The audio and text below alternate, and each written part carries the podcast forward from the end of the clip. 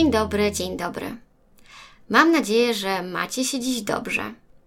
Ja od kilku dni jestem w bardzo dobrym nastroju, a to za sprawą zbliżającej się już jesieni.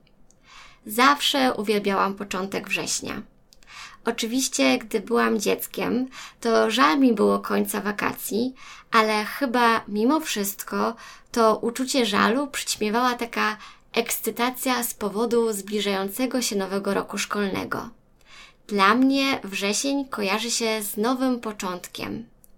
Te nowe czyste zeszyty, pięknie pachnące świeżością piórniki. I jak sobie przypomnę czas, gdy około tydzień przed końcem wakacji robiło się listę zakupów i później stało się w długiej kolejce w sklepie papierniczym, to uśmiecham się do siebie z rozrzewnieniem bo praktycznie każdego roku rozkoszowałam się tym czasem przygotowania do szkoły. Być może dlatego, że zawsze głęboko wierzyłam, że to akurat w tym roku przeistoczę się w najlepszą uczennicę w klasie.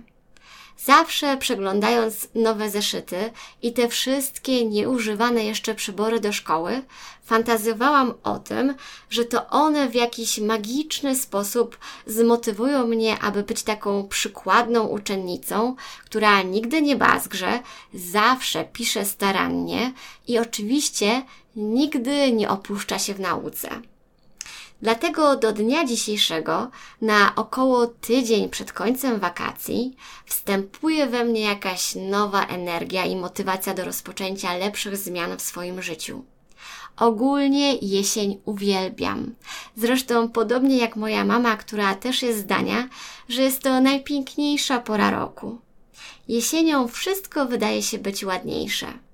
Natomiast w te pochmurne i deszczowe dni odnajduję w sobie taki niezwykły spokój i z łatwością mogę się skupić na pracy. To też jest okres, kiedy o wiele częściej przepełnia mnie takie szczere poczucie wdzięczności za to, co mam. Być może to właśnie stąd bierze się we mnie ten spokój i harmonia, którą odczuwam. Jest to też czas przygotowania się do zimy i do świąt. Tak więc w listopadzie ogarnia mnie prawdziwa magia i kocham ten czas oczekiwania na święta. Nie drażnią mnie te wszystkie świąteczne szlagiery. Sama z chęcią puszczam je w domu, bo one wprawiają mnie w dobry nastrój i kojarzą mi się z domem i z poczuciem bezpieczeństwa. Jesień też pozbawia mnie wyrzutów sumienia z powodu siedzenia w domu.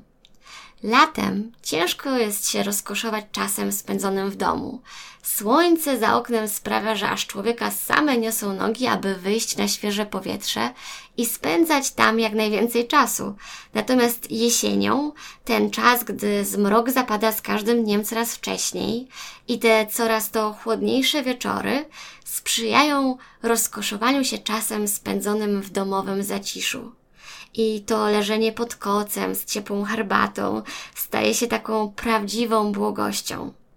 W tym roku mam poczucie, że wykorzystałam praktycznie każdy słoneczny letni dzień. Spacerując wózkiem, zdarzały się dni, kiedy pokonywałam nawet ponad 12 kilometrów.